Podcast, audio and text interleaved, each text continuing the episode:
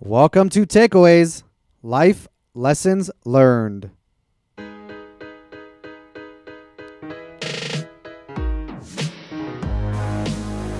your host, Chaim Mizrahi, recording from MDL Group, recognized market leaders in commercial real estate brokerage and property management in Las Vegas, Nevada. Join me as I explore my takeaways from the people who have influenced me the most.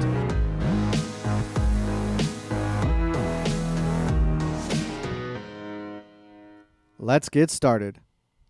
Hello, everyone. Here's another edition of Takeaways. This one is is very different. This is the first time I'm doing an episode not with my guest sitting in front of me, but this is being recorded by Zoom. So that's a sign of the times. My my guest today is Noah Perry Jench.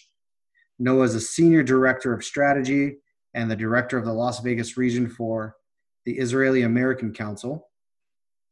She's a specialist in high performing teamwork and leadership consulting. Noah holds an MBA in international business and is the former regional director of training for Marriott International. Marriott was just in the news. So I don't know if, if there's anything there to talk about, but certainly from your previous life as a regional director of training, we'll talk a lot about that. So thank you, Noah, for spending your precious Sunday on an episode of Takeaways with me. It is my uh, absolute pleasure, Chaim. Thanks so much for having me. So those were my words, my introduction of you. I'll invite you to spend a few minutes. Tell us who you are. Tell us what you do. All right. Um, so I've, my name is Noah, and I've been living here in Las Vegas for now almost 11 years. Never thought that I'll be staying here for that long. I thought it would be a two-year stint and off to the next exciting uh, place. Um, slowly Vegas sort of grew on me, uh, as it happens to many people. And now I've been living here for 11 years. I have uh, two daughters, uh, Leah and Emily, 17 and 15 years old, so teenagers, um, and a wonderful husband, uh, Bob, who is now running the Hilton in Lake Las Vegas. Formerly, he used to run the Ritz Carlton in Lake Las Vegas. Uh, and that was actually the reason, funny you mentioned hotels, um, the reason why we moved here uh, 11 years ago from, um, from Hong Kong, China. Wow. Yeah, but I probably should back up a little bit. Um, you know, I was born and raised in Israel.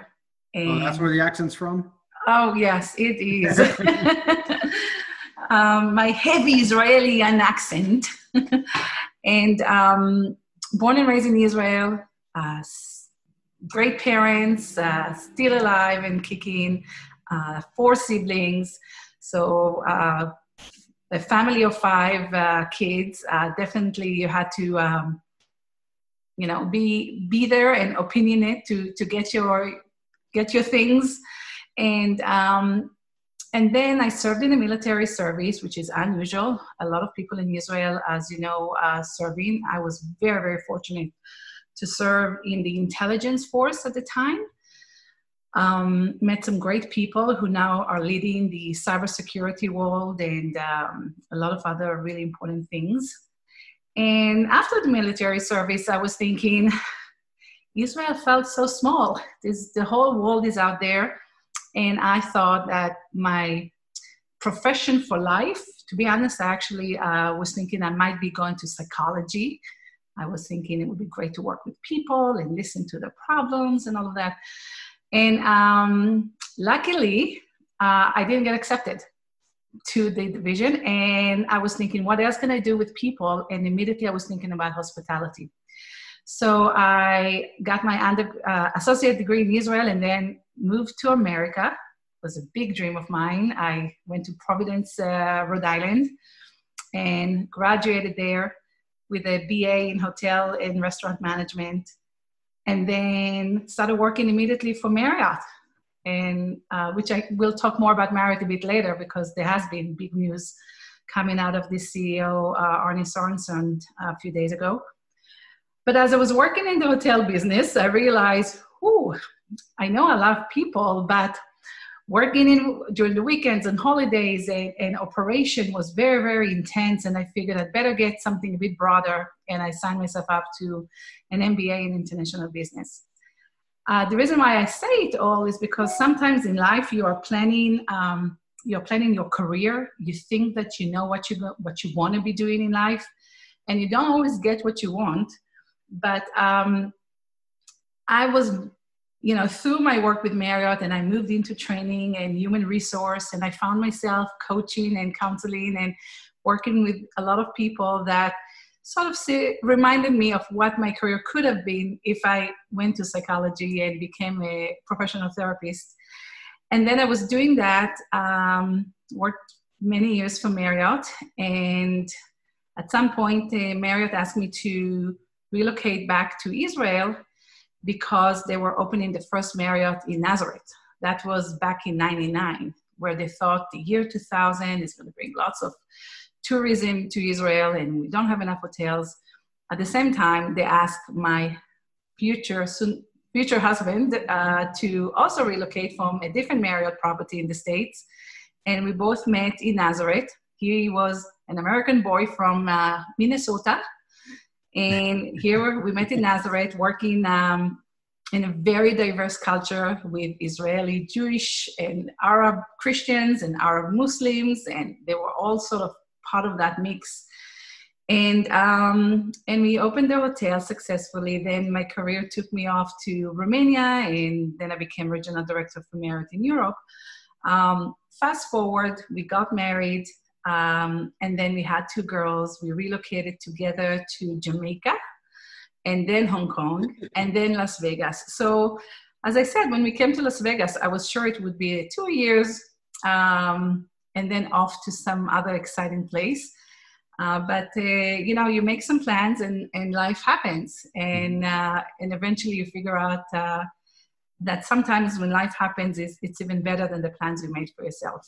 And I think that was the case for me, because I stayed in Las Vegas and I was working with different companies um, on consulting base until one day the I heard about this IAC thing organization that came to town, Israeli American, and I was thinking, that's perfect. That's me. I'm Israeli. My husband is American. That's probably for us. He eats pancakes for breakfast. I eat Israeli salad. I'm sure this is what this organization is about. Um, and the more I got to know it, I realized uh, the mission behind it, which uh, was really um, important to me on a personal level of connecting the next generation here in America to Israel and Jewish identity and in making sure that Israel is always positioned in, in a positive uh, place and, and, being recognized for the contributions that uh, are coming out of Israel that are serving the entire world. And, um, and I became involved as a lay leader, and a bit later, I was asked to run it full time. So that's what I do today. Uh, I've been doing it for the past four years.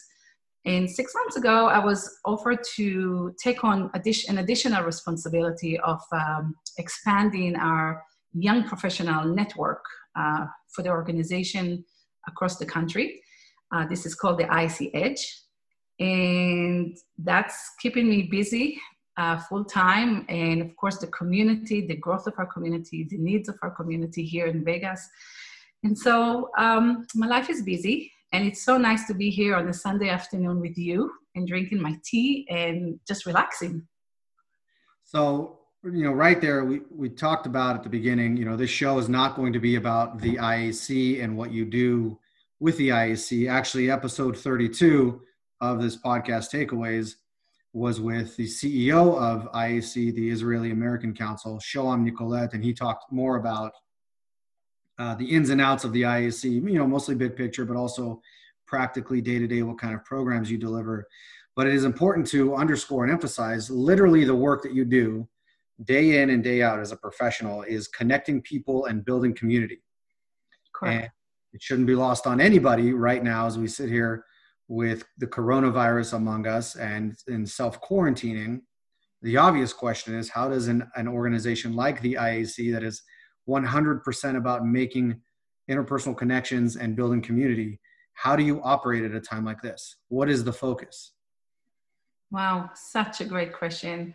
And a question that every single company in, not even America, around the world, in every single parts of the world, people are sitting and asking, how is my business going to change? What is, what is that I need to make sure that I manage the change and the change doesn't manage me? And I have to say, um, truly, we are really, really blessed with a, a fantastic CEO that um, is sort of leading, uh, leading the organization um, very fast, very quick, uh, truly transforming, transforming everything that we used to do last week.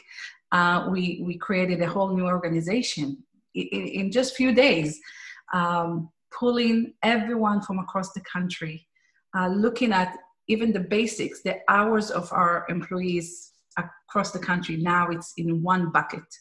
And there's no more, oh, my part, my division, my job, my thing, my area, my city there's no language like this anymore. We are looking at one organization uh, and how we support national efforts and using everybody's talents and all the resources possible to to to not to stay relevant because we were relevant, but transforming uh, what means to be relevant.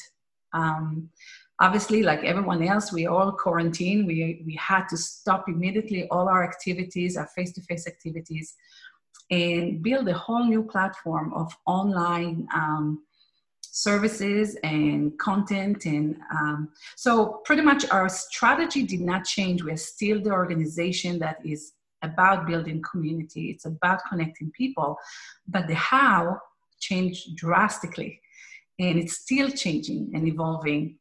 And so i would say on a personal level um, and I was thinking, and I actually had a, a, conversation with Shoham about it on Friday. And I said, you know, everything that made me really good at my old job, mind you, my old job was last week.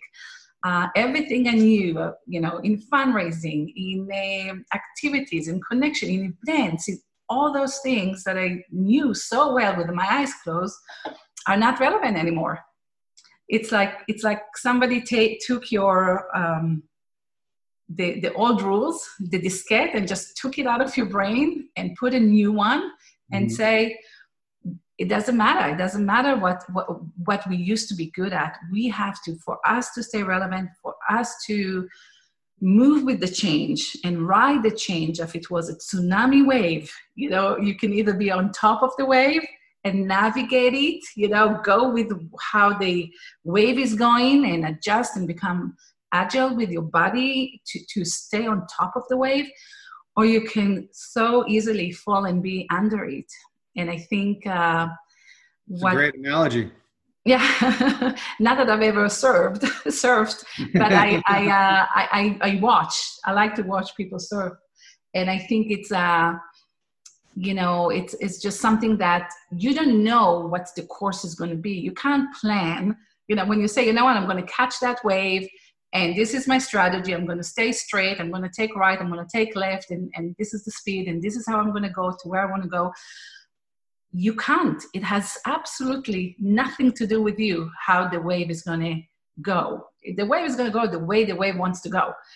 It's it's only you can adjust your every single muscle in your body uh, can be adjusted by you.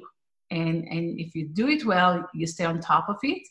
And if you don't you're going to be irrelevant. And I think uh, that is what all businesses, uh, nonprofits and profit, are at the moment are looking at themselves and saying, "How can I be ahead of the game?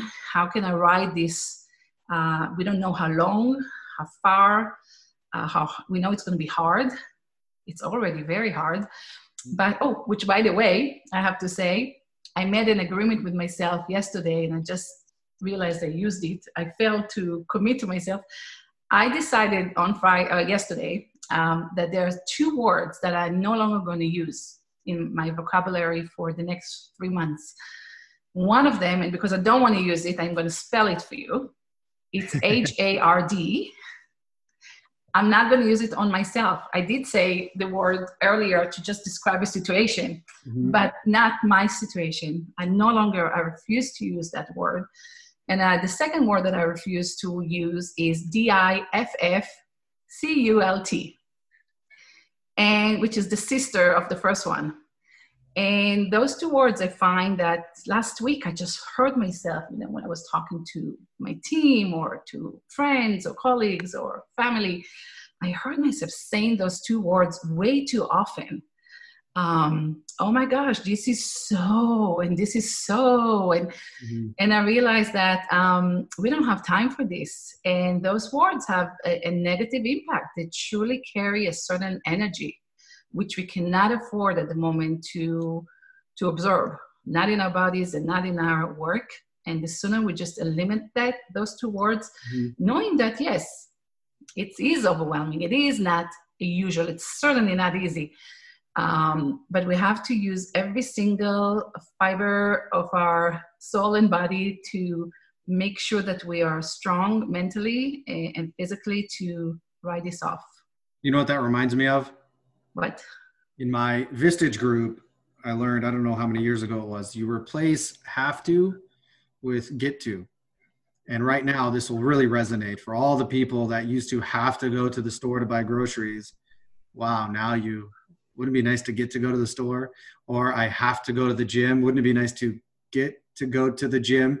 And you can go all down the line of all those things that you quote unquote have to do and change it with get to do. It has a whole new meaning for it now. It's the same concept as what you're saying, replacing either eliminating words from your vocabulary or replacing them. And it really changes the way that you live your life day to day. Mm-hmm. I like it. I like it a lot. Actually, it, uh, you know, you and I talked uh, earlier about Stephen Covey and some of the great models that came out in the 80s. Uh, but one of the things that he would say about that, he said, choose.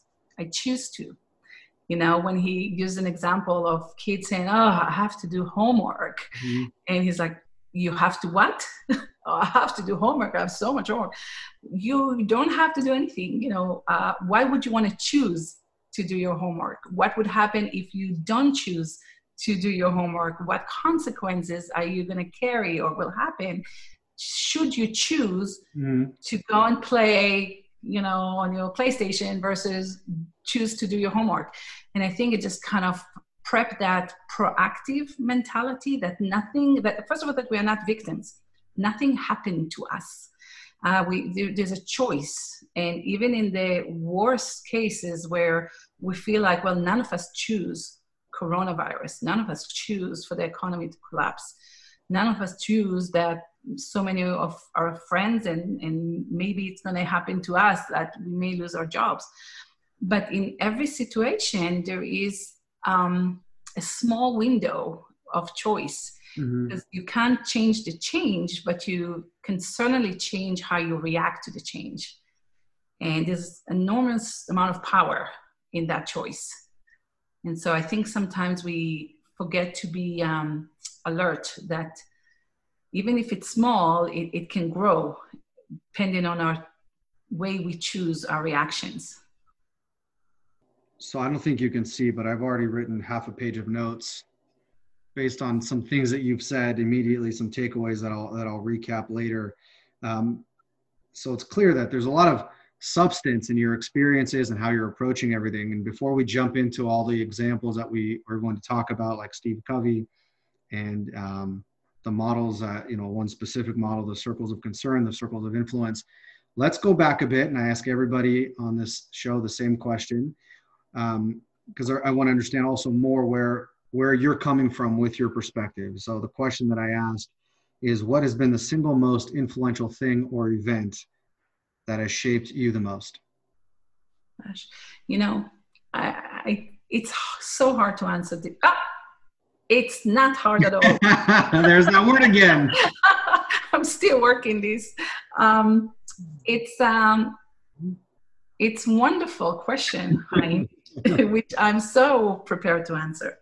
Um, there's certainly not one event that influenced my life. I think I've been influenced by many uh, profound events. Um, and while I our time probably doesn't allow me to share with you all of them, but as I was reflecting on that question, I was certainly thinking about a few things. Uh, and so, with your permission, I'll just share the three things, and uh, you can, you know, uh, tell me if uh, we still have time for that. But one question, one one event that influenced my life was actually when my father. Um, my father was um, both my parents actually are met in an art school they are very artistic my mom ran an art school and my dad was an art director uh, for an advertising company in israel and it's we're going, when we're going to talk about changes I, I, may refer back to this example but um, he used to have a, you know a team of graphic uh, designers people who he can delegate he was sort of the brain and back in the time, you know, there weren't computers, there wasn't Macintosh. And so the art director used to kind of give uh, um, orders how to paint the letters, how big, how what font to use, and everybody would be hand, manually uh, scratching, sketching it. And then um, he lost his job at some point, and the reason why he lost his job, and that was a profound uh, experience on me, is because um, he did not adapt to the change. He used to uh, sort of um, knowing to do his job in a certain way, and when technology came into the, his life in the 90s, uh, he just refused to learn it. He always uh, told himself, "No, that's not for me. I let the graphic designer sort of figure this thing out, and and um, I'm just gonna do what I do." uh, which is create and think and design and, and you know this is this is this is my job and he totally missed the wave of technology and computers. And it was a profound because it's never easy when one of your parents is losing their job or you know with losing an income come come more many more things come. You, you lose your confidence you lose some of, some some people lose their dignity they lose their uh, pride or depending how attached they are to their uh, self-worth uh, if it's attached to their titles and and what they do.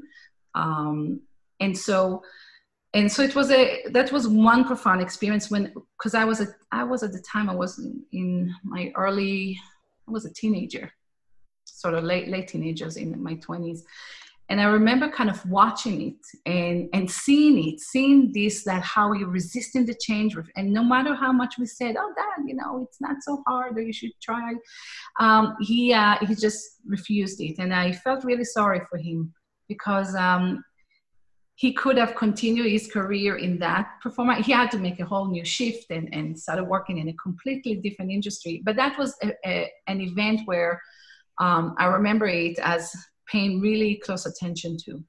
The other event uh, that definitely uh, transformed my life was um, becoming a mother.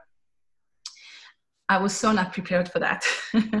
I was married, of course, I wanted to have children, but my career was really rising up with Marriott. I had to do, I was 90% traveling uh, to do my job, to being in all the countries that we were teaching classes.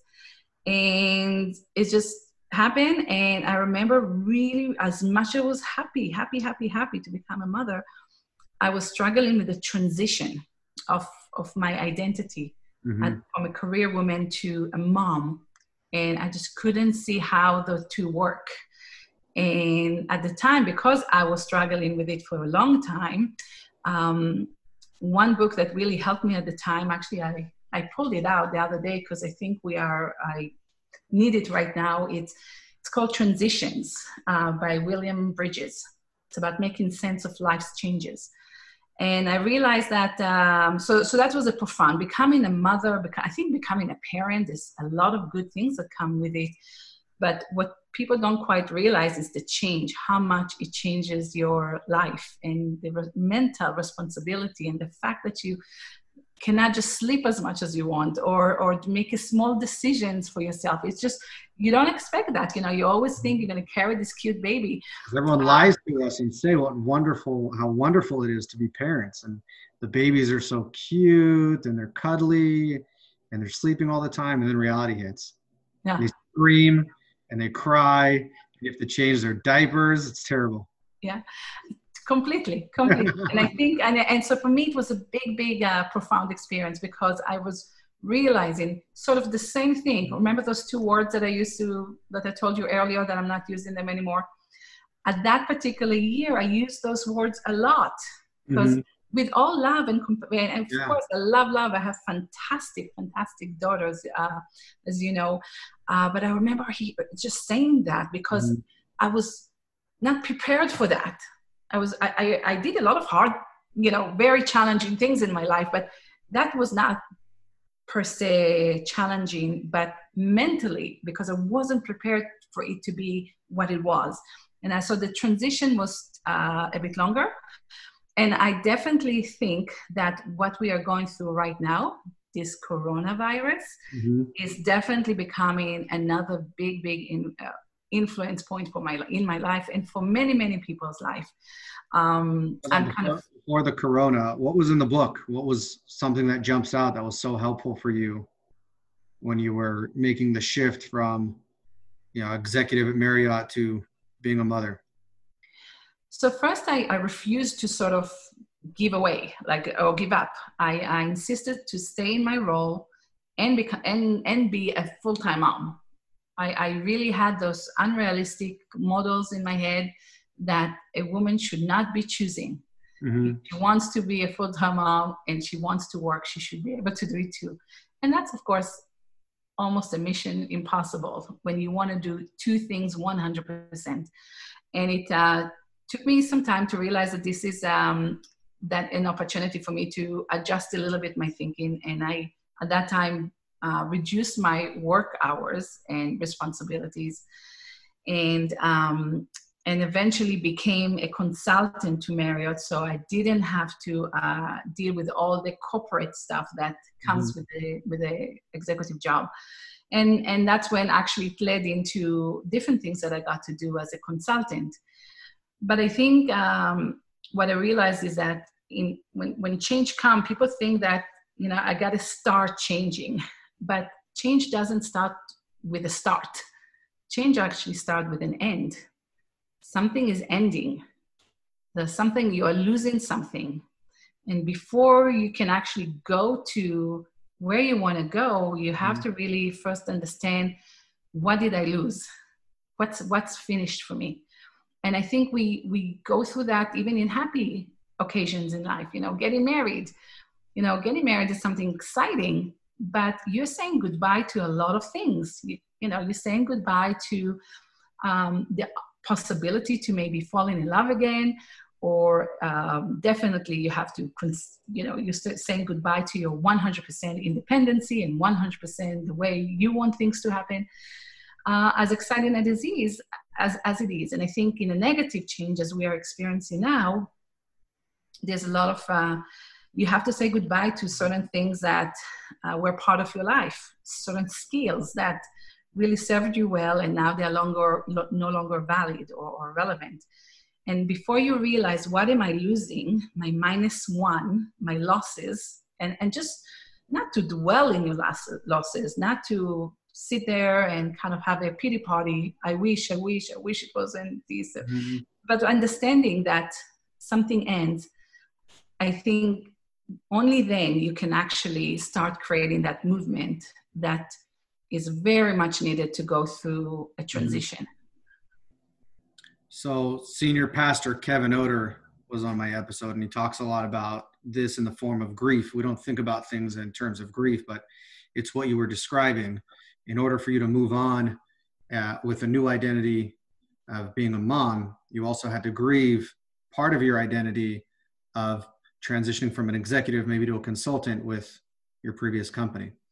So let's go, let's jump right in and use this as a fantastic segue because you were about to talk about the coronavirus, and this is a change that we're all experiencing, and we're all experiencing it together. So, using that, what kind of change are we experiencing at the moment from this outbreak? Wow. Um, we are definitely, uh, it's, we're, we're seeing a change by the hour, if not by the minute. Um, you know, it's there's a, a, quote, and I'm probably going to mess it up now, but it's uh, it's something to do with uh, change has never been so, never happened so fast, and will never be so slow. Uh, and I think this is where we are. We always talk about the speed of change, and you know, when we think about you know the type of change, we are very used to strategic change. We're doing it all the time in our jobs. We are strategizing. We are thinking how to uh, create new things, build new things, eh, eh, eh, and that's strategic. And you are sort of controlling it. You're prepared for it. And then you have the evolutionary change. The changes just happen, but they sort of very minor. You don't see them like watching your kids grow. You don't see that every day. It's like a gradual change uh, that sort of happens or, or aging or it's it's happening and you're not seeing it. And then there's the shock change that just hits you in your face completely unprepared. And i've been thinking about the coronavirus if it's a gradual change or it's a shock change. Because if i compare it to another big change we all experience in america or big crisis we experienced in america was 9-11 we, we were shocked we did not see this coming. But this coronavirus, mm-hmm. it didn't just happen overnight. There were signs. It it happened. Uh, it started the breakout started in China in November, and you know you kind of watch the news and you think, oh, it's in China, it's so far away from here. They you know they're always walking with you know masks and this. It's well, yeah. it's not a it, it's not a big deal and slowly, slowly, you see the outbreak and how it happened in other countries. Now, I have to say, uh, my family in Israel, and I, and I will admit, like many Israelis who, Israeli Americans who live in America, we start a day with actually the newspaper in Israel. we, we open and see what happened in Israel first, and then we check and check our news here uh, in America. Something about our, our hearts are still there and and i started reading about it in january in, that this this and that and and because they covered it more in the israeli newspaper than in the, in the american news. And um, and so israel got to prepare for it a little before here in the united states. And and so i think so that's why i said you know i think it's it's somewhere in between um, it, it's probably still a shock even though we knew that something is going to happen we didn't realize how fast or we didn't realize what the magnitude of that change. And so uh, you asked me how it affected me. Uh, a part of the the job which is as i said you know completely we are reinventing and building and and you know creating new platforms and and all of that which is uh, could be exciting in a different time if it was a part of our strategic change we'll be all excited and happy and, and thrilled. But it comes in a crisis. It comes as, as something that we have to react to it really fast. And of course that creates enormous amount of pressure. But um, when i think about the coronavirus on the personal level obviously i think about first about health and safety of, of, of everyone around me and i think uh, yes you can lose a job you can get a new job you lose money you you make money and and um, so that is the most uh, concerning things. And, and in fact um, about a week ago I got a call out of the you know out of nowhere that uh, someone whom here in, in Las Vegas, whom I had a meeting with 12 days earlier, uh, is positive with coronavirus and is hospitalized at the Summerlin Hospital in critical, not in critical, but in with a in lungs infection, infection, and he's he's an older man, and so it was critical uh, for the time. I, I, was really, really worried about him. Very, such a nice, nice man. Um, but then it took me, you know, a few hours later to think, oh, what does it mean about me? Mm-hmm. Um, and so, you know, based on the science or, or what we are, what we know is the length of the, you know, you can be infected, and if you are exposed to someone with a positive uh, coronavirus, um, you need to self quarantine yourself for an amount of 12 days. Uh, 14 days, sorry, two weeks. Mm-hmm. And so I sort of counted when was our last meeting, uh, and I realized that it was 12 days earlier, so I should be at least now keeping uh, two, three, four days uh, quarantining myself. That was before Governor Sisolak sort of uh, came out to the mm-hmm. public about this. And um, of course, I contact everyone that was in the meeting with me. Uh, it was a small meeting, so there were two, just three other people. And of course, I was thinking, oh my gosh, how many people I've met just this past 12 days. Mm-hmm. And, and you can't even go and, and um, tell everyone that you have to really think hard who did you meet in person. Um, luckily, my team, uh, we already, as I said, uh, we not that we were st- one step ahead, but I think we were more relying on the news in Israel. And so we stopped already working from our offices. Everybody was working from home uh, before it became um, a national instruction. And so I didn't, I wasn't too much, I wasn't in touch with too many people. And those that I were, I definitely told them. And, you know, the days went over I didn't have it. Obviously, I, I feel well. And, uh, but yeah, but it, it hits home because it's, yeah. it's a virus that uh, goes from one person to another so easily. And um, no one knows whether you're old or young, how it's really going to affect you. And I think that's what we are seeing that the virus has different ways to affect people. So, one of the things that I could tell you has happened is not just my use on my device, but I think a lot of people that I know, their use on their device has increased dramatically. Uh, they're, they're, you're seeing screenshots of iPhones have, um, you know, your weekly usage, and, and people are sharing how much more that they're on their phones. Partly, I think it's where we're connecting, we're we're getting news as it comes, um, and whatnot. But um, you are so the other thing that people are sharing is i don't know anybody with the coronavirus do you know anybody with the coronavirus and, and whatnot and in my own network you are the only person that i could think about that knows somebody and was around somebody with the virus i have one friend who i heard uh, his uncle was um, in the hospital with the coronavirus but that's as close as it's come to me so it's interesting that you're sharing that, that not only do you know somebody directly, but you were around that person and how you had to have the awareness and the aha moment to react and quarantine yourself. Mm-hmm. Now, I, yeah, I really hope that you will not know anyone, Chaim, but um, I have a feeling that uh, somehow in the next few weeks coming to us, uh, there's probably going to be every person will know one person.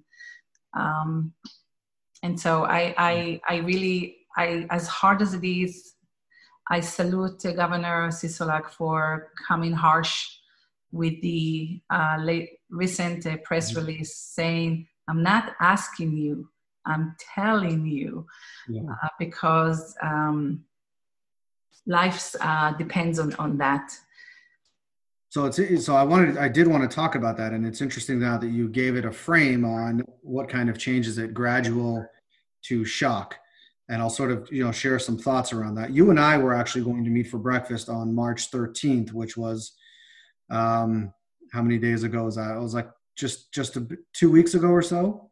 Yeah, that's and, after I chased you down for that meeting. Took me that? two weeks, and that was after I had to chase you down for this meeting. Right right? It took me about two weeks to to get your time. And things were as things were evolving, we decided, you know what, let's not meet in person. Let's have a call. And out of that call, we talked about Steve Covey, which I wrote a blog post about the what you shared with me, the circles of concern and the circles of influence, which we'll talk more about. Um, but I'll, I'll, tell you, I send my my blog post out to over 2,000 people. This, in three years of writing and sharing things, this has been um, I got more responses from that than anything I've ever sent before. But just to go back, you and I were going to have breakfast. It was a Friday. The weekend passed. Our school told us keep your kids at home for that Friday. Uh, CC Clark County School District then came out and said everyone's staying at home. A few days after that, Governor Sisolak came on TV. It was Tuesday night, I believe, and said non-essential businesses, all of you people stay at home. So that in a way is gradual, but there's shock in each one of those. And leading up to that, you know, obviously health is first and foremost. Next in line, I would say, of concern is the, is economic concerns. And in speaking with clients and um, and my colleagues and trying to make sense of what it, all this is you're I'm, you know i'm looking for reference points. You mentioned 9-11 that's certainly a reference point. The other one was the global great recession. And when i'm thinking about this compared to those two it's not like 9-11 and it's not like the global great recession. However it's similar to both. And it's it, it really is helpful for me the framing of there's gradual change and there's shock change in all of this you know uh, some people say that it's the 2008 it's the 2008 uh, crisis and the 9-11 crisis combined. Mm-hmm. uh, going through the that kind of a um, um level of intensity. But the thing that's missing from both of those is the infectious part. It's the you know 9-11 happened. A lot of people died. A lot of people got hurt. A lot of people got affected. Uh, the economy got affected but you didn't have to worry about hugging somebody. Right. And the global great recession the same but you didn't you know you could still go out and do things. Yes.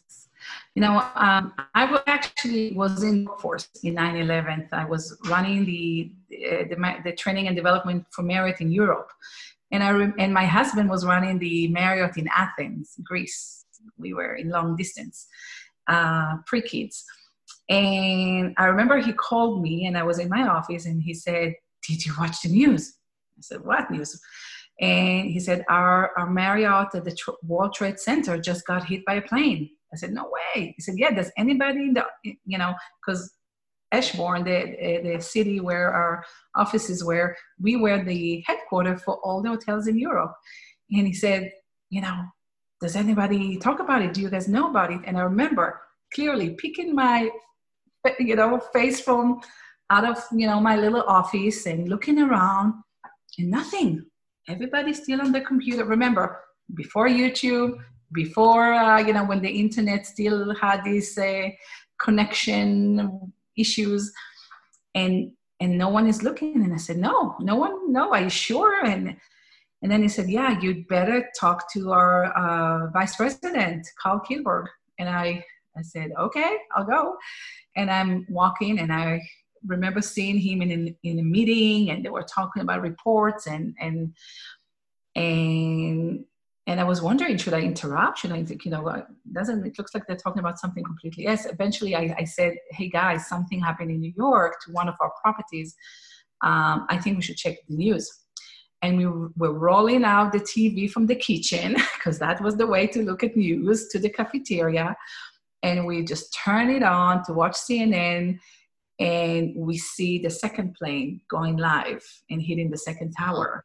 And at the time, we were like, is that a recap is that this it's a, what mm-hmm. you know your brain cannot comprehend yeah. what you are seeing and i remember how i clearly remember how everyone reacted to the change at that time and i remember how i reacted uh, which is another big insight for me understanding that the way i react to change not, is not necessarily how my team react to change mm-hmm. or people in my family, and I've got to really be careful not to impose my coping mechanism to change management on other people just because it works for me. And so my mode was, okay, like there's nothing we can do. It's very sad. It just happened, but here we are in Germany. That's in work. You know, obviously we need to see how, how it's uh, impacting our business, our hotels, our staff, and I jumped into work mode right mm-hmm. away, reducing risk mitigation. Go, go, go. Let's see what we can do because that's in our control because I can't control what's going to happen, what's happening around me. And I remember my assistant at the time, Claudia, just kept saying again and again, I can't believe this is happening. I can't believe this is happening. And, and, and I said, Claudia, I know, but you know, let's let's move. We have so much to do. We have to. And she was I, later i realized oh my god she was in shock. She was in, in shock. She couldn't move on to mm. work mode. She couldn't she was just um, had to go home. Like that day just i needed to more comfort her and reassure her and validate her feelings and all those things that um, were not a second nature for me at the time. And so um, that just again opened my eyes to how people are reacting differently. But um, the days that went after that, and of course we were in executive meetings and we knew we had to go into reducing staff and we knew we had to go into because the world economy was uh, at risk as well people thought maybe there's a third world war is about to happen um, people were afraid to fly people were afraid to uh, people thought that's it that's the end of the world. Maybe there's more attack maybe it's you know kind of the pearl harbor but at 9-11 what if tomorrow there's another attack somewhere else? The world was very very scary uh, for many many people.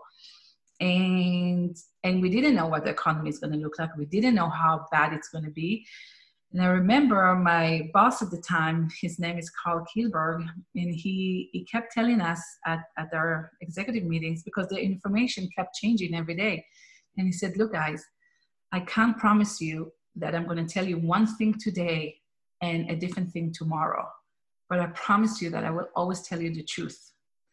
And it's it's a sentence that I will just I can't I, I remember it word by word because it was mm-hmm. so impactful, and it it's still with me every day since that day that um, we don't know all the answers, uh, but that should not um, reduce our communication, especially in times of change. We need to communicate as often as possible, more than needed, really, to be sure that we are transparent, even with the things we don't know about, uh, because our staff uh, really need to hear that. They need to know we can't bluff them. We can't say everything is going to be okay, don't you worry, because that's not true. Not everything is going to be okay, and there will be reasons to be wor- worried, but that you know if you're staying in the worry constantly you are worried um, it's it's it, you can't move forward. You can't do anything. It's kind of you, you become paralyzed and and and a slave to the fear. And so um, knowing that every day i'm going to get the updates and while they can be different than yesterday um, i will know where i am. I don't have to kind of get my brain worked out to the scenarios. You know how it's like when uh, before texting or before we can tell that somebody read our message. And three little dots. The three little dots yeah. you know where you let's say you send somebody um, a text or a note and you very really important to you. Maybe uh, maybe it was when you were uh, trying to get a date with danielle right? Back in the days. And you didn't hear back. And your brain started going to we say in, in hebrew you know you started to become a, a movie producer because you build these scenarios in your head. Mm-hmm. She probably this and this probably happened, and she probably doesn't like me, and probably and probably, and I will be single forever, and no one is gonna love me, and and I'll never have kids, and I, you know, your brain starts to go to mm-hmm. because you, you because you are in your head, and you don't have information, and so you create new information to fill the void, and so um, that's i think how many people uh, feel right now. Mm. they they create scenarios in their heads and they're way more scary than what the movie might end up being.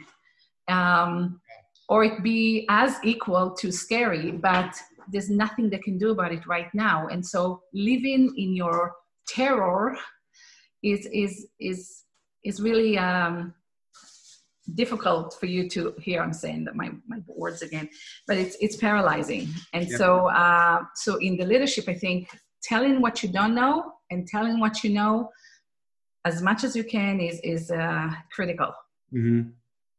well we're, we're kind of on the surface around a lot of topics that i want to go deeper into obviously what we're talking about is change and what you said earlier with the, with the surfing analogy this is about managing the change and not having the change manage you. You talked about different types of change, that being strategic, gradual, and shock. Uh, is that all there is to know about change? Okay. What else do we need to know about it to understand it and its implications? And then we'll go into um, what you talked about, which is how different responses for different people to change. Okay. So, um, what I found is that people react in, a, in, in different ways, obviously. One is denial. Mm. Um, there, there's a way that even though people know, they see the news, they, they read it, but they're still feeling in denial. They feel there's something that tells them either this isn't, this is, you know, if I don't look at it, it just didn't happen. I mean, how many of us just wanted to uh, get under the covers and ask someone, someone, wake me up in six months when it's all over because I just don't want to deal with it. Mm-hmm. Um, it's it's a denial mechanism, and it has um, it has some ways to protect you. It means you are not ready yet to fully embrace and fully see and deal with what's in front of you. So it's a, it's protecting you. Um, now, if you are too long in denial, then it it's it's a, becomes a negative. It's becoming a, uh, you have to get out there out there and deal with it. Mm-hmm. some people react so denial is one. The other one is uh, anger. There are a lot of people who are very angry that this has happened to them or that this has happened to us. That and and they are in that mindset that is very resentful and, and it's they're angry and it's they're they're becoming victim. They are playing the victim uh, in this uh, scenario. And and and that's again it's important to be angry you know it's important to express your emotions you know uh, something really upsetting is happening. But again if you're staying too long in that mode you becoming um, paralyzed to be able to do things that really matters or you may need to be more compassionate you may need to uh, understand people's feelings. And and when you're in an angry mode you can't do that. Mm-hmm. you can't support other people. And so another way is um, a way to react is the um, is the confusion. A lot of people are confused, and it's not that they don't have the information. It's just they, the reaction is confused. They can't. They're lost. They're just simply lost. They don't know what rules this game is now. What mm-hmm. what what is that they're supposed to do? Um, and and they are in that state that is kind of they're stuck, stuck in the limbo and when and that was claudia when i was realized i you know she was very confused. She just couldn't. And those people i could see where her reaction is different than denial which is what i would have thought before but it's not so much denial it's she's confused. She was confused. She was asking a lot of questions. So what's mm-hmm. going to happen? And, mm-hmm. and and and no matter what i provided her uh, it was um, her, she was shocked to the news, yes, but the reaction to the change, because that lasted more than that day. I mean, it was the whole week or the whole month. Uh, it was a it was a type of reaction that was called. We, look at it as confused.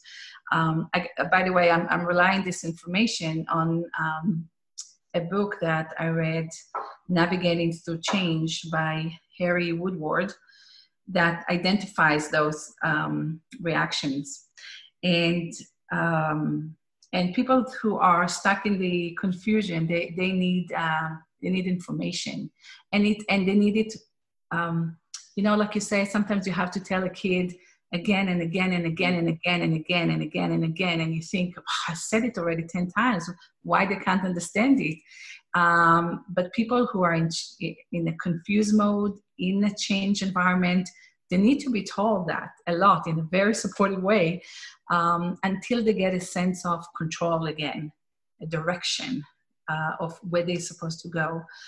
And then some people are reacting uh, based on the loss, sense of loss. They're not angry, uh, but they're very, and they're not confused, and they're not in denial, but they are. They feel that they lost a lot, and they're very, very sad. They're sad about the world. They're sad about who's going to get hurt, and and they're sad about their identity that is no longer relevant. So you know when from a working parent you become an unemployed parent. Well that's a big change you know in your identity. I think that's what uh, happened to my dad back in the days when he lost his job. He, his identity he, he didn't know who he was if not an, a director an art director. He, did, he didn't have other titles yes he was a dad he was a husband he was a son but his whole identity was wrapped into mm. the, the, the job. And when that went away, he wasn't sure who he was anymore. And those people, uh, whether they already lost their jobs or about to lose their job, um, it's really, really important to be reminded that none of us, first of all, is married to a title or a job. As much as it defines you, it's not who you are. Mm-hmm. You know, first and foremost, you are Chaim. I am Noah. We we have ourselves. This is who we are. And then this thing that we do. And then there are people in our lives that we are committed to. Uh, and we have many roles and we have many hats. But that those hats don't define us. You know, you can take it on a personal level when a spouse leaves a spouse. You know, oh, my life is over. I'm no longer his girlfriend or his wife, or and we're realizing that no, there's actually life after uh, things, and we can love people very much, but this shouldn't be de- defining who we are. Okay, where does fear and anxiety come in? Oh, I think that's how our conversation started, right? So we had, the, I, I, should tell it to our audience. I wanted to meet Chaim Mizrahi because he is the master of networks, and I, I'm so impressed with everything that he does, and he's a connector. And, and for anyone is, who's ever wanted to know how to properly pronounce my name, you just heard it. Thank you. Chaim, yeah, which means life, to life. Um, Chaim's name have, has many, many uh, blessings, and uh, my grandfather was Chaim too. And, but that's a, we can do it in a, for a different post to, to talk about the meaning of your name and the numerical magic in your name too. But um, the point is because of uh, your networking skills, because it, I wanted to consult with you on something that I'm working on.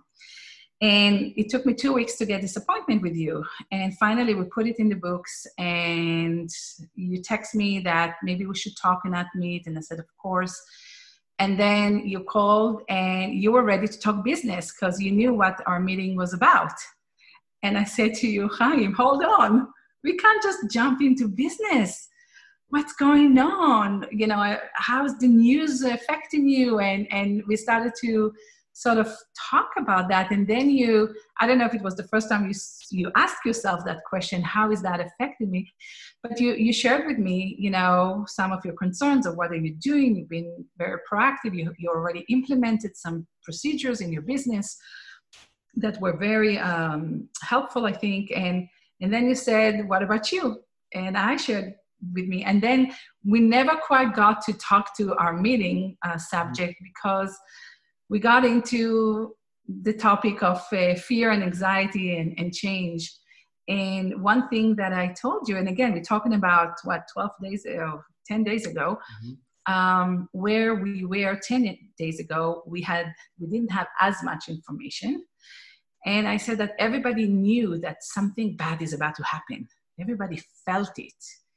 Um, and it was like a big cloud over our heads, not quite sure how is how will that translate to me to my specific life? Um, and it was like a big cloud. And i said you know that's the cloud of anxiety. It's when people are afraid of something that are not quite sure what it is. Uh, they just know it's bad. They they read they know they're supposed to be prepared. They, suppo- they know they're supposed to do something but but i'm not quite sure what it is. And it's an enormous amount of emotional pressure to be in that um, fog. You don't see anywhere. You just know that uh, something is about to happen, or you might hit something or fall into something without seeing it. And, and, and then I, I, I, shared with you that uh, I prefer fear over anxiety because an anxiety normally um, doesn't have an object. Uh, you, you, you feel the anxiousness uh, you're anxious, but you're not sure by what or how. You know, there's a big coronavirus, the economy, but you're not quite sure. But then when you translate, if you're able to move your anxiety into mm. fear, mm. well, fear has an object. Fear is more tangible. I see. You can, you can be very clear. You can say, I'm afraid of losing my job. I'm afraid of getting sick. I'm afraid that there won't be mm-hmm. enough toilet paper for me to survive the next there, there's things that and the and the more you are afraid of things that are specific that have object you immediately dividing uh, deciding to strategize uh, a plan. Mm-hmm. well how will i make sure that if i am losing my job my financial state will you know still be okay? What do i need to do now to be able to if i'm afraid to get sick what do i need to implement right now in my household or in you know my environment to so i don't get sick and immediately you your brain focused on the actions of what you're supposed to do the anxiety goes down because you get a sense of control again over what needs to to be done. And so I, I, say you know i hope we're all going to be fearful and and and of the things we know what we're afraid of so we can plan or do as much as we can than being stuck in that fog of anxiety mm-hmm. just something bad is going to happen and i i don't know how how i can react to it and this is where you shared with me the useful tool from steve covey um, right. and and it's in the book I believe, Good to Great. Seven Habits of Highly right. Effective People. I confused them. Mm-hmm. Seven Habits of Highly Effective People. I should know that because I went and re re-looked at it when you mentioned this to me. But the concept is those there are circles of concern, and and what is in the circle of concern you have no control over. This is where anxiety lives, as, as you mentioned. There's a a coronavirus outbreak in the world. I'm anxious. Okay, what are you afraid of? Are you afraid of being sick from it? Are you afraid of your economic circumstances? What is it that you are afraid of? And once you start that list of what you're afraid of, now you can decide what you can influence. You can separate what you can influence versus what you cannot influence. Sure.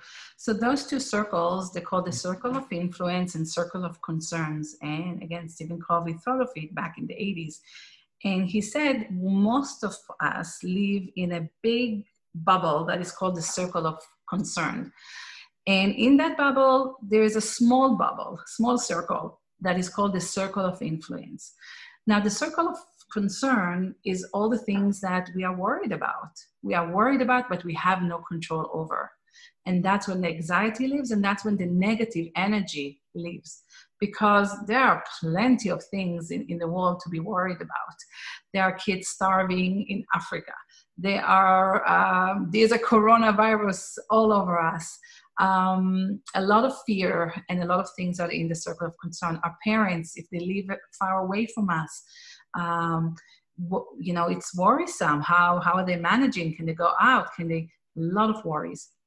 But then when we, the circle of influence, oftentimes it's, it's the smaller one because it's the things that we normally do that we have control over. But once we look at the items in the circle of concern and break it down to, to segments and looking at each one and saying, okay, I worry about, and, and, and, in particular, I don't want to talk about the coronavirus mm-hmm. because. Um, right, because this is actually know, quite useful yeah. for everyday life. When right. So talking, I was sorry, I'm going to just jump in for a second. I was thinking about two people living their lives, and one person is walking around, and they're, they, the, the weight of that circle of concern is looming over them.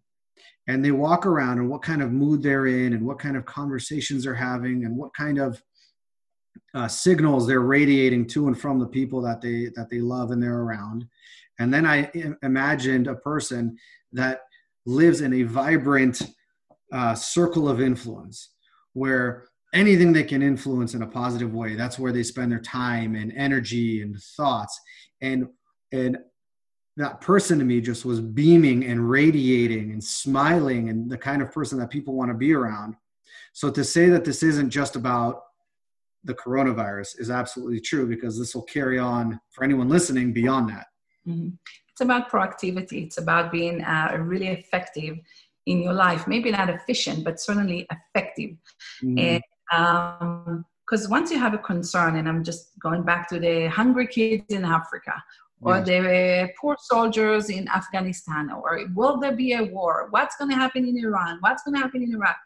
And we live in those areas where we have no control, but it's it, but it's a concern. It's consuming us. And then if I ask myself, well, what can I do about the soldiers in Afghanistan? You know, I worry about them, but what can I do?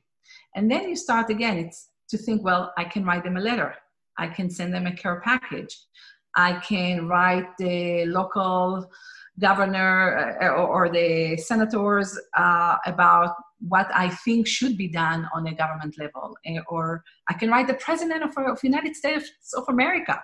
I can write the Mike Pompeo, the secretary of state.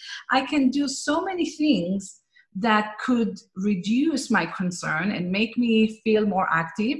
And I can start a whole support group. I can start a GoFundMe. I can, there's so much I can do about my worry about the soldiers in Afghanistan. I mean, I can start volunteering and helping kids of soldiers. I can help wives of and, and spouses of soldiers. I can so much I can do. And then the more you focus on that uh, circle of influence, uh, a magic happens because it just becomes bigger. And the more, the bigger it gets, the less space uh, there is for the circle of influence. I'm concerned. Becomes very thin. Uh, yeah, concern. Sorry. And so, so people who are effective uh, in their lives, oftentimes do live much more in the circle of influence. They just immediately, automatically start to translate a worry into an influence, and then a concern into an influence. And when you have enough practice in that, you realize that you actually have influence on much more mm. than you ever thought you did. And, and that's, that's very empowering. And that helps you, um, you know, solve some big problems, not just for yourself, but, but that's how big changes happen in the world. That's how great innovation happens in the world when you keep on trying to, to focus on a solution versus on the problem. So what just came to me is when you talked about when you practice this and you have more practice, and it, I think it is something that you can practice. And it starts out with very simple: take a sheet of paper, draw a line in the middle, write down on the left things that concern you, on the right what you can influence. Focus on what you can influence. But then going back to something you said earlier about there's who I am, the things I do, and the roles I hold. The more I practice this, the more I practice being a person of influence and putting my energy and thoughts into things that I can influence, it starts cutting through just the roles that I hold and the things that I do. It starts really becoming who I am. Mm-hmm. Very true. And you know what this coronavirus is teaching us all? Actually, every crisis, and especially economical uh, recession crises, it, it, teaches you that um, it's not really about what you have, and it's not about what you do mm-hmm. it's about who you are and and i think that's a really good exercise for us to because i think many of us lived in what we have what house we have what car we drive what job we have what title we have what things we have what vacation we have and all the things that we have and and mm-hmm. and those start to define us as well and then then there's the level of the things that I do. Well, my job provides me opportunities to do this, this, and this, and these things that I do are, are, are important as well. But at the end of the day, it's when all those may be taken away from you mm-hmm. by choice or not, there is who you are. And who you are affects uh, the kind of person and the kind of legacy and the kind of influence you and footmarks that you leave in the world. And I think uh, we're all going to get hit one way or another. Life is not going to be the same for any of us living right now in this world. Um, nothing will be exactly the same as before. It's going to take years to recover the, the mental implications of the social distancing, um, the loss of jobs, the, the, the poverty and the recession and the other things that will come away but we still, I think, um, can control what we want our family to say about us the day that you know the obituary when someone is going to write our, our obituary what do we want to be written there because mm-hmm. for everyone it's going to say in march 2020 the coronavirus hit america and then what mm-hmm. do we want um, our obituary to say, and that's it. we collapsed with this, with that. We fell into despair. We we never rose again. We we became depressed and we couldn't move or we want to to also write yeah there was a challenging time march 22 2020 and it lasted till summer 2020 but after that we kept on going we kept on building we kept on creating. And and this is when i actually feel very somehow in a very funny way it's empowering me because i know that no matter what is, what's going to happen in the next few months um, that cannot define my life. I won't allow it to define my life. It's going to be a, chapter. It's going to be a little um, hopefully a bump and that in the big spectrum uh, we're going to look back and say wow that was the time that i was able to reinvent myself. Mm-hmm. that was the time that i was able to support my community more than ever. That was the time when i started to learn new things that i never thought that i will need to learn. Uh, that was the time that i really fought really hard so i can still provide for my family and i did anything that i could whether it's in my job or a different job that I had to take or whatever I had to do, that I um, not just survived, but I thrived uh, during that time. And and I think we all, every one of us in our own little world, um, if we focus on that thinking, uh, we're going to find out that, you know what, if I lost my job, then that was the year that I dedicated myself to something else. That was the year that I uh, spent more time than ever with my kids and, and taught them new skills and sh- you know mm-hmm. shared with them new things or something because at the end of the day even if we all come out of this uh, period or recession with just our underwear and t-shirt on because we lost everything we still have ourselves we have who we are and we can build everything we can buy we can you know we can we'll rise things will be okay eventually. And so, as long as we have our, our health and ourselves and our family and our friends, and the, the identity of that we are way more than what our job says and way more of the things we have, because those things could go away. But uh, who we are will be uh, what will carry us through. So I just have a couple thoughts that I want to see if there's anything to add on. What we've talked about again, just kind of separating things down to uh, a level where we can influence them. When you know we talk about all these things happening around us, what are some other or additional thoughts, if you want to share any, on how I can manage myself? How does a person manage themselves first? Uh, from my experience, is you gotta really clean your house, but not. I'm not talking about the the cleaning of the floors and the counters and the sanitize sanitizing gels. I'm talking about your mind. That's the first thing you gotta clean. You gotta. How do I do that?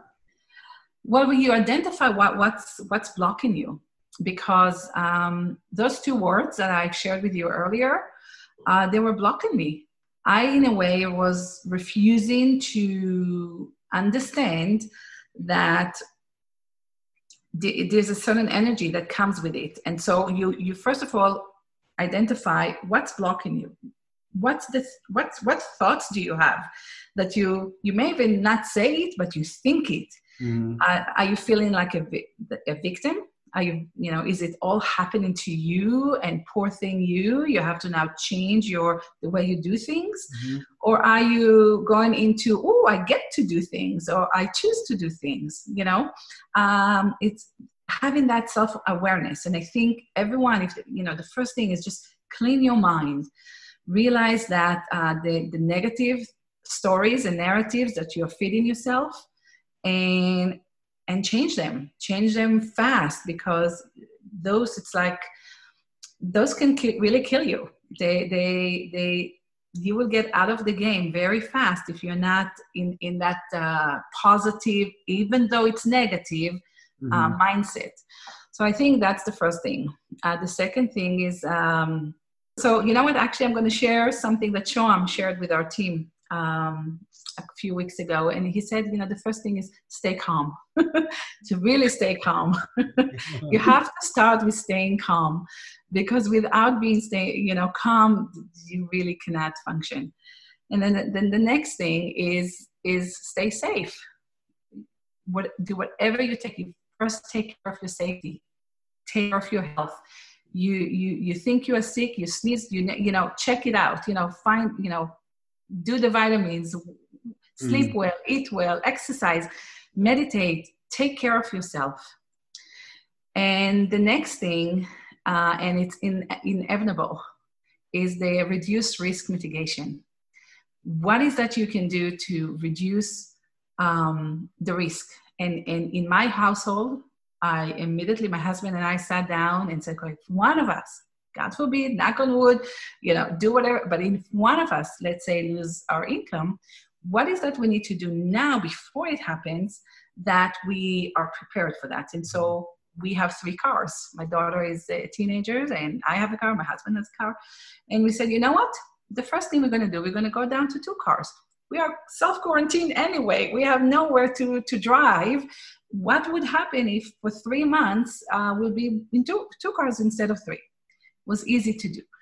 And then uh, I had a conversation with my daughters, and sort of without freaking them out, but telling them, look, we are this is there's a new normal coming up and this is what it looks like. And in that normal just like the governor said only essential businesses can operate. That means for us only essential things we are going to con- consume. Mm-hmm. and so my daughter's like oh i really want to go and buy this and that and change you know? And i said is it essential she said, What's essential? I said, Do you can you live without it? She said, Mom, it's only five dollars. I said, It's irrelevant. Can you live without it? Mm-hmm. And she said, Yeah. I said, Well then it's non-essential. And so I think that's also something to sort of educate our children, especially those who grew up in this big bubble of, of, of really good economy where mm-hmm. uh, we wanted to give our kids everything possible and and they need to also realize and it, and we it, and we will do injustice to them if we will pretend that nothing changed and that their life stayed exactly the same and because we're trying to protect them. And so that was one thing. Uh, so so the risk mitigation uh, reducing this in our own household was a good exercise because that's when you really really really realize how much unnecessary things you consume. And so that's one. I think everyone can can do that definitely for their businesses. It's, it's a must but also for their you know it's a good inventory to check what, mm-hmm. what's not necessary. And then the next thing that he suggested we do is um, stick to the strategy because i think that's the time when sometimes people just start to shoot all over because they're panicking yeah. and, and, and going into million directions and and spread thin because they are just acting from a sense of panic. And I think in every business strategy, there is um, a DNA for the business. And while many things can change, um, the strategy stays the same. I mean, you can change the tactics, but don't freak out on the strategy. And so, for example, uh, one of my uh, friends here in town. Um, he's one of the young professionals in Edge. Well, he sell he used to sell uh, pizza. Forgot the name. I'm sorry. Uh, to hotels, like delicious Donna Italia pizzas to hotels. Fantastic, fantastic, delicious. 95% of his business is the big hotels, and so it's he he was in the B2B business. Uh, but guess what? Last week, 95% of his clients no longer can actually continue their orders with him and for an unlimited time they don't know when they're going to be back officially and so he while he still sells the pizza they still has the business but he had to change the tactics so now from b2b he's now b2c and he completely changed his operation to approach actually to thrive on the families who are stuck at home and yeah. use good food and so forth. And so that's one thing um, is stick to your strategy, but but obviously you got to change the tactics. And then the last thing that he said was uh, seek for opportunities of growth. And that's the that's the part that it's kind of oxymoron. What growth? We are in a recession. I mean, people buy, people want invest, people want to donate. And I mean, you can fill up that circle of concerns with a lot of things that are negative, right? Or you think, you know, you create a narrative, but you haven't checked it really. But what if you drive, what, what if you operate on a narrative that there's uh, a hidden, hidden treasure box in this situation? And, and that treasure box is actually called growth and expansion. And as unlikely as, it's, as it sounds, uh, some, some businesses can actually turn into growth. And so we have to find what is our niche, where can we fill a void, where we can answer a need or untapped potential and, and seek to grow. And it might be not exactly of what we did before, but at this wave, at the moment, there are opportunities. And so that helps, again, it goes back with the circle of influence. If you focus on that, um, your chances to survive this um, are bigger. That was fantastic and a great way, I think, to end. I was going to ask another question, but I think you somewhat answered it. And I'm going to ask this of everybody, I think, from, from this day on. How are you preparing for the recovery? Or what are some of the things that you are doing to prepare for the recovery? Okay. I'll tell you why I'm going to start a- asking that as you're as you're kind of thinking about it. Yeah. You know, I think in the next however long this lasts, several weeks, couple months, whatever it is, if someone isn't thinking about that, I want them to think about that because I, I personally believe that there will be a recovery that will be just as dramatic as the onset of this virus. But if they're not thinking about it, they should be. And the way that I'm asking the question, how are you preparing for the recovery? It's presumptive that there's going to be a recovery. And I, I want whoever I talk to to be in that frame of mind personally.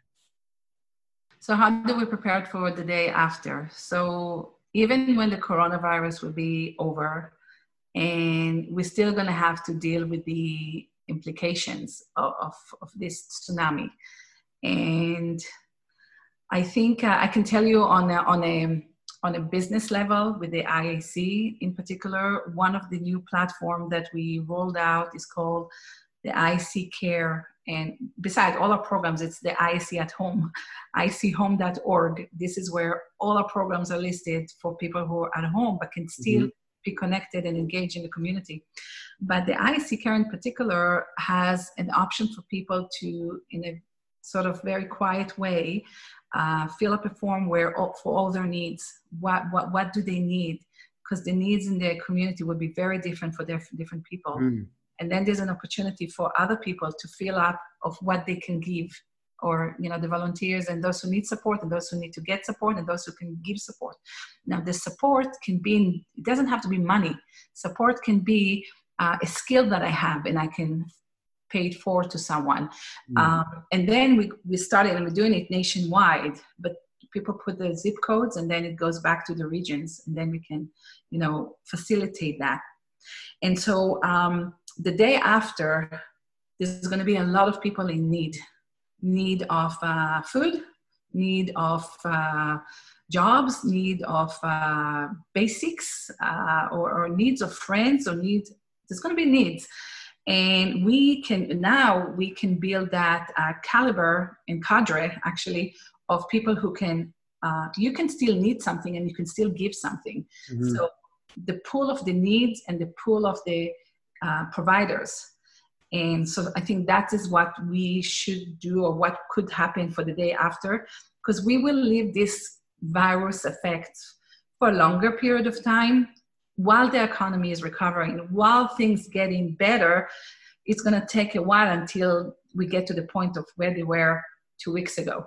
And so until then, it's going to be all about community from, from social distancing we're going to be we, it doesn't mean we are lonely you know we mm-hmm. still are part of something bigger we're part of a community here in las vegas we are extremely fortunate of a really close and tight community uh, that supports one another we've seen it after many crises uh, we shall rise again uh, we saw it after the october shooting we, will see it here as well um, in few months when we are out of this corona virus. And um, so the day after will be more more social uh, connectivity.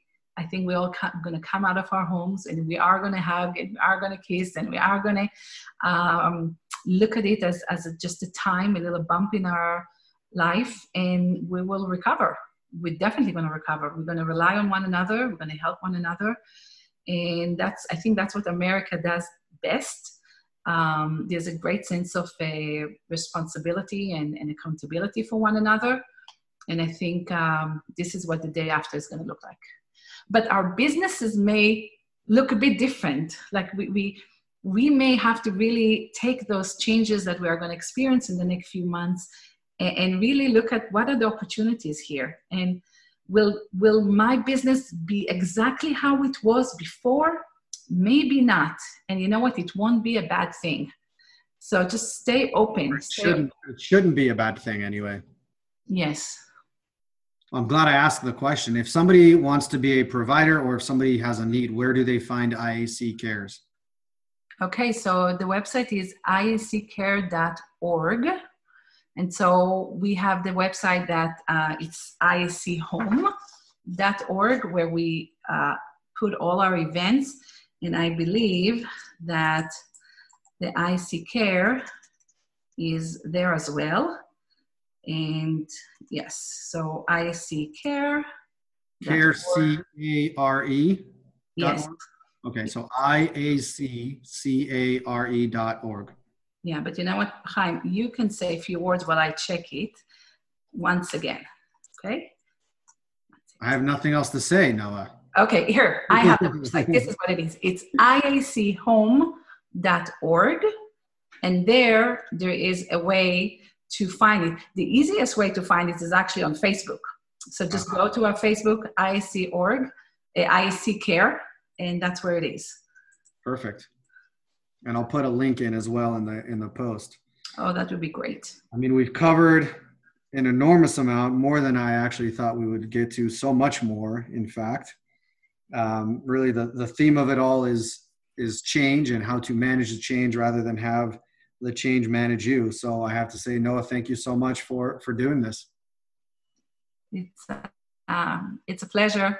Thank you so much for this opportunity, uh, Chaim. I wish you and all the people who are listening to us today uh, to stay on top of that wave, to figure out how to become flexible, and and know that um, there's a nice beach afterward where we can sip on pina colada and enjoy the sunshine and uh, and the view. Very cool. Thank you, Noah. Okay, thanks. Thanks everyone for listening. We'd love to hear from you. If you like what you heard, please leave us a comment, leave us a review. Tune in next time.